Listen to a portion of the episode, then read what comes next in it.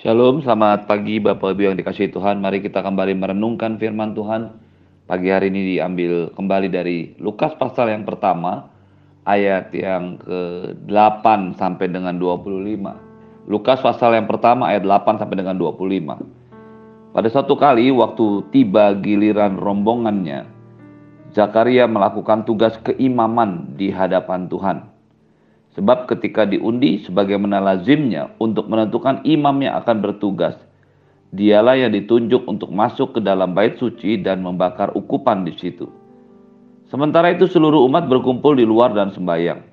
Waktu itu adalah waktu pembakaran ukupan. Maka tampaklah kepada Zakaria seorang malaikat Tuhan berdiri di sebelah kanan mesbah pembakaran ukupan. Melihat hal itu, ia terkejut dan menjadi takut. Tapi malaikat itu berkata kepadanya, "Jangan takut, hai Zakaria, sebab doamu telah dikabulkan, dan Elizabeth istrimu akan melahirkan seorang anak laki-laki bagimu. Dan haruslah engkau menamai dia Yohanes. Engkau dapat, engkau akan bersuka cita dan bergembira, bahkan banyak orang akan bersuka cita atas kelahirannya itu, sebab dia akan menjadi besar di hadapan Tuhan, dan ia tidak akan minum anggur atau minuman keras." dan ia akan penuh dengan Roh Kudus mulai dari rahim ibunya. Ia akan membuat banyak orang Israel berbalik kepada Tuhan Allah mereka. Dan ia akan berjalan mendahului Tuhan dalam roh dan kuasa Elia untuk membuat hati bapak-bapak berbalik kepada anak-anaknya dan hati orang-orang durhaka pada pikiran orang-orang benar. Dan dengan demikian ia menyiapkan bagi Tuhan suatu umat yang layak baginya. Lalu kata Zakaria kepada malaikat itu, Bagaimana aku tahu bahwa hal itu akan terjadi? Sebab aku sudah tua dan istriku sudah lanjut umurnya.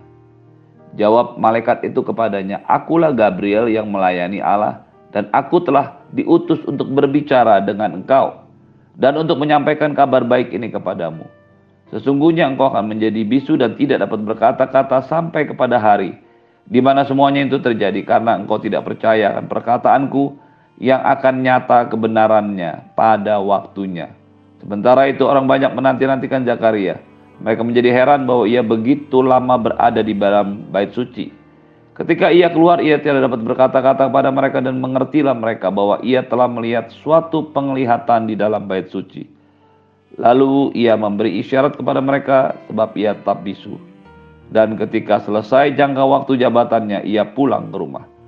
Beberapa lama kemudian, Elizabeth istrinya mengandung dan selama lima bulan ia tidak menampakkan diri. Katanya, inilah suatu perbuatan Tuhan bagiku dan sekarang ia berkenan menghapuskan aibku di depan orang.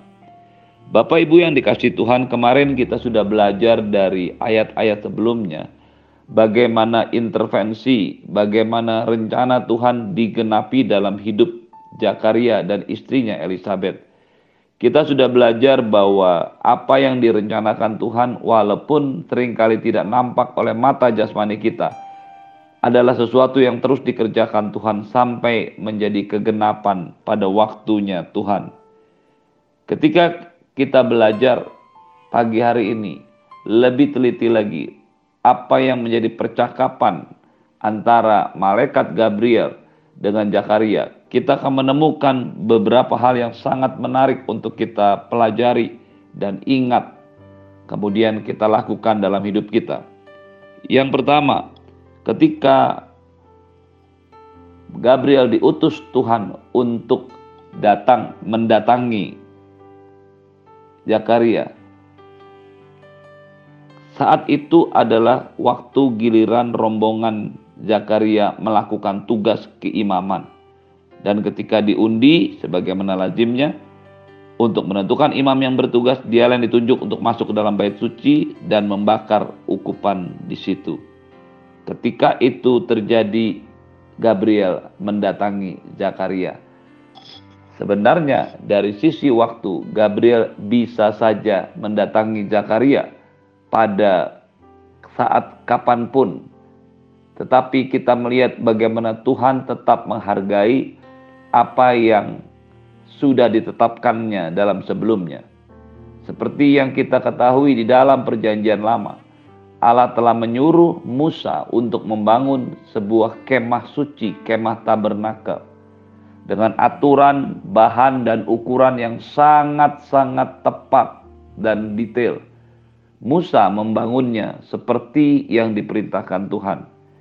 Di dalam pelataran ada alat-alat, di dalam bait suci ada alat-alat atau ada barang-barang tertentu.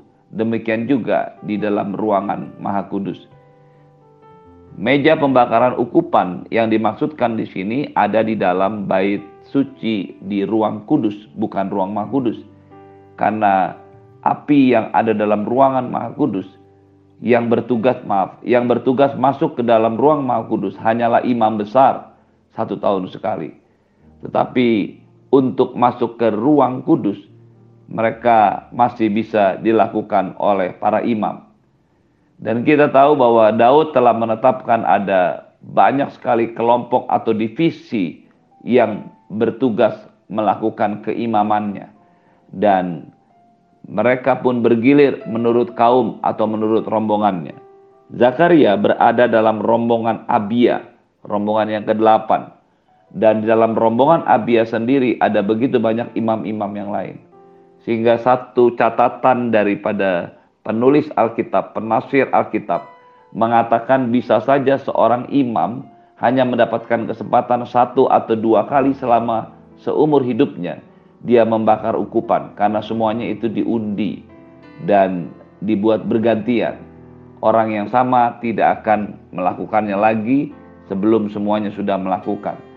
Jadi ketika Abraham, maaf, ketika Allah menyuruh Gabriel untuk menemui Zakaria, itu adalah sebuah peristiwa yang tidak dialami sering kali oleh Zakaria. Allah menunggu waktu yang tepat sesuai dengan rencananya. Bagaimana Zakaria bertugas melayani Tuhan membakar ukupan. Apa yang kita bisa dapatkan di sini? Yang pertama, ketika Zakaria melakukan tugas keimamatannya, apa yang diharapkan, apa yang didoakan belum dijawab Tuhan. Tetapi ketika dia memutuskan untuk terus melayani Tuhan, kendati pun doanya belum dijawab, kendati pun keinginannya belum dijawab. Bahkan di bagian lain kita melihat reaksi Elizabeth ketika mengetahui dirinya hamil. Dia tidak mau keluar rumah selama lima bulan dan dia berkata Tuhan telah menutupi aibku apa yang dilakukan oleh Zakaria menunjukkan bahwa keinginannya, pengabdiannya terhadap tugas pelayanan yang Tuhan berikan kepadanya tidak pernah berubah oleh keadaan apa pun. Dia tetap bertugas, dia tetap melayani Tuhan. Kendati ada hal-hal yang diinginkannya belum dijawab dan dikabulkan oleh Tuhan. Dan Tuhan menunggu waktu yang tepat ketika Zakaria masuk ke dalam untuk membakar ukupan melalui proses pengundian. Di situlah Gabriel menyatakan dirinya dan berbicara kepada Zakaria. Tetaplah terus melayani Tuhan, tetaplah terus melakukan tugas dan panggilan kita. Sekalipun mungkin waktunya, maaf, sekalipun mungkin ada doa-doa yang belum dijawab, ada keinginan-keinginan yang belum terkabul. Ingatlah Ketika Anda dan saya terus setia melakukan pekerjaan Tuhan, Anda dan saya sedang menyiapkan diri untuk menerima kasih karunia dari Tuhan. Apa yang dikatakan oleh Gabriel kepada Zakaria pertama kali menunjukkan keberadaan dirinya di hadapan Zakaria. Jangan takut hai Zakaria. Gabriel harus menyatakan diri kepada Zakaria supaya ia tidak takut. Dia mengatakan yang pertama, jangan takut dan kemudian doamu telah dikabulkan Tuhan. Doa mana yang dikabulkan Tuhan? Mungkin saja sejak awal pernikahannya Zakaria dan Elizabeth telah meminta kepada Tuhan untuk mendapatkan keturunan, mendapatkan anak. Dia berdoa terus, tetapi ketika ayat ini ditulis, kondisi Zakaria dan Elizabeth sudah sangat tua. Itulah yang menyebabkan Elis, maaf, Zakaria tidak percaya. Dia katakan, aku sudah tua dan istriku sudah lanjut umurnya. Ketika masa itu Elizabeth dan Zakaria sudah tua dan sudah lanjut umur, tentu saja dia tidak lagi berdoa untuk meminta seorang putra. Tetapi sebagai imam dia punya kewajiban untuk berdoa bagi bangsa, bagi umat yang mewakili, yang diwakili oleh kehadirannya. Ketika Tuhan menyuruh Gabriel menyatakan doamu belum dijawab, maaf doamu telah dikabulkan, itu berarti doa yang sifatnya pernah diajukan oleh Zakaria sebelumnya. Dan salah satu doa yang dikabulkan, yang dimintakan, yang dinaikkan oleh Zakaria, tentu saja adalah doa untuk mendapatkan keturunan. Sebuah kebenaran yang sangat luar biasa yang kita dapatkan di sini bahwa doa-doa Anda dan saya yang kita naikkan kepada Tuhan akan terus disimpan oleh Tuhan di surga sampai pada waktunya Tuhan menjawab dan mengabulkannya. Jangan pernah berhenti berdoa dan teruslah berdoa. Bagian yang ketiga yang kita bisa lihat dari sini adalah apa yang dinyatakan oleh Gabriel, malaikat Tuhan kepada Zakaria tentang kehamilan yang akan dialami oleh Elizabeth yang tentunya akhirnya akan menjadi seorang putra. Di situ dikatakan engkau akan punya anak dan engkau harus menamai dia Yohanes. Yohanes itu artinya Tuhan telah memberikan kasih karunia. Engkau akan bersuka cita dan bergembira dan banyak orang akan bersuka cita atas kelahirannya itu. Mengapa engkau akan bersuka cita bersama-sama dengan Elizabeth? Karena itulah doa-doa mereka. Dan bagi Elizabeth pribadi ketika ia dikatakan mandul, maka itu menjadi sebuah aib, sebuah noda dalam hidupnya itu sebabnya firman Tuhan berkata, Tuhan telah memberikanmu Yohanes, Allah Yahweh adalah kasih karunia yang memberikannya kepadamu. Itu sebabnya dia akan bersuka cita dan bergembira. Kata bersuka cita dan bergembira menunjukkan sebuah sukacita yang luar biasa, bukan sukacita biasa. Karena doa-doa yang dijawab, karena keinginan-keinginan yang terjadi, dan juga karena mujizat Allah yang dilakukan, yang dinyatakan dalam hidup kita. Dia akan menjadi besar di hadapan Tuhan dan tidak akan minum anggur atau minuman keras. Dan ia akan minum dengan, dia akan penuh dengan roh kudus mulai dari rahim ibunya. Ia akan membuat banyak orang Israel berbalik kepada Tuhan Allah mereka. Dan ia akan berjalan mendahului Tuhan dalam roh dan kuasa Elia. Untuk membuat hati bapak-bapak berbalik kepada anaknya. Dan hati orang, maaf, dan hati orang-orang durhaka kepada pikiran orang-orang benar dan dengan demikian ia menyiapkan bagi Tuhan suatu umat yang layak baginya. Ketika Tuhan melakukan mujizat, ketika Tuhan memberikan kasih karunia-Nya, ketika Tuhan memberkati secara khusus setiap orang percaya, Tuhan punya rencana, Tuhan punya tujuan dengan kelahiran Yohanes. Walaupun juga dikatakan persyaratannya, dia tidak boleh minum anggur atau minuman keras, tetapi dia juga akan dipenuhi oleh Roh Kudus. Dia akan dikontrol oleh Roh Kudus, dia akan dipimpin oleh Roh Kudus.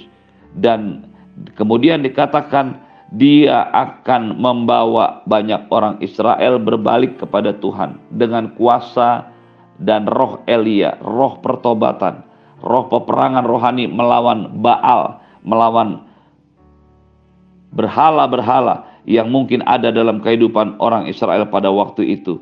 Dia akan berjalan mendahului Tuhan dalam roh dan kuasa Elia. Sebelum Yesus datang sebagai manusia, Elizabeth sudah melahirkan Yohanes dan Yohanes akan lebih dulu berjalan di depan Tuhan Yesus dengan kuasa dan roh Elia untuk membuat hati bapak-bapak berbalik pada anak dan hati orang durhaka kepada pikiran orang benar untuk menyiapkan bagi Tuhan umat yang layak baginya. Ketika Tuhan memberkati Anda dan saya, ketika Tuhan memberikan kasih karunia, ketika Tuhan membawa Anda dan saya mengalami mujizat-mujizatnya, ada tujuan Allah atas semua yang terjadi dalam hidup kita. Inilah dikatakan oleh Gabriel kepada Zakaria, anakmu akan jadi besar. Tentu saja besar di sini bukanlah besar secara badani, secara jasmani, tetapi besar di sini menunjukkan sebuah kekuatan roh, sebuah kontrol yang kuat daripada Roh Kudus, penguasaan Roh Kudus. Dia akan dipenuhi dengan Roh Kudus, diurapi oleh Tuhan sejak dari masa kandungannya. Dan dia akan membuat orang-orang durhaka kembali kepada pikiran orang benar dan bapak-bapak berbalik kepada anaknya untuk menyiapkan umat Tuhan yang layak. Ketika akhirnya kehendak Tuhan dinyatakan, rencana Tuhan dinyatakan, pengurapan Tuhan dinyatakan, mujizat Tuhan dinyatakan, semuanya akan membawa kembali kepada tujuan ilahi Allah atas hidup kita, atas hidup setiap orang yang diurapi, yang dipercaya, yang diberikan kasih karunia oleh Tuhan untuk mengalami hal-hal yang mujizat, membawa umat Tuhan yang layak baginya. Pada akhirnya kitalah orang-orang yang juga akan menyiapkan umat yang layak bagi Tuhan di mana pun kita berada, dalam pekerjaan, dalam bisnis, dalam rumah tangga, dalam lingkungan keluarga. Kitalah orang-orang yang akan membawa setiap orang bertobat dan kembali kepada pikiran orang benar dan menyiapkan umat yang layak bagi Tuhan. Ketika Gabriel menyatakan semua ini kepada Zakaria. Zakaria mengerti apa yang menjadi rencana Tuhan. Walaupun dia tetap memiliki keraguan, tetapi Tuhan telah memberikan kasih karunia-Nya dan anugerahnya kepada Zakaria. Dan saya percaya dia juga akan berikan itu kepada Anda dan saya. Terimalah berkat yang berlimpah-limpah dari Bapa di surga, cinta kasih dari Tuhan Yesus, penyertaan yang sempurna daripada Roh Kudus, menyertai hidupmu hari ini dan sampai selama-lamanya di dalam nama Tuhan Yesus. Semua yang percaya katakan amin. Shalom, selamat pagi, selamat beraktivitas. Tuhan Yesus memberkati.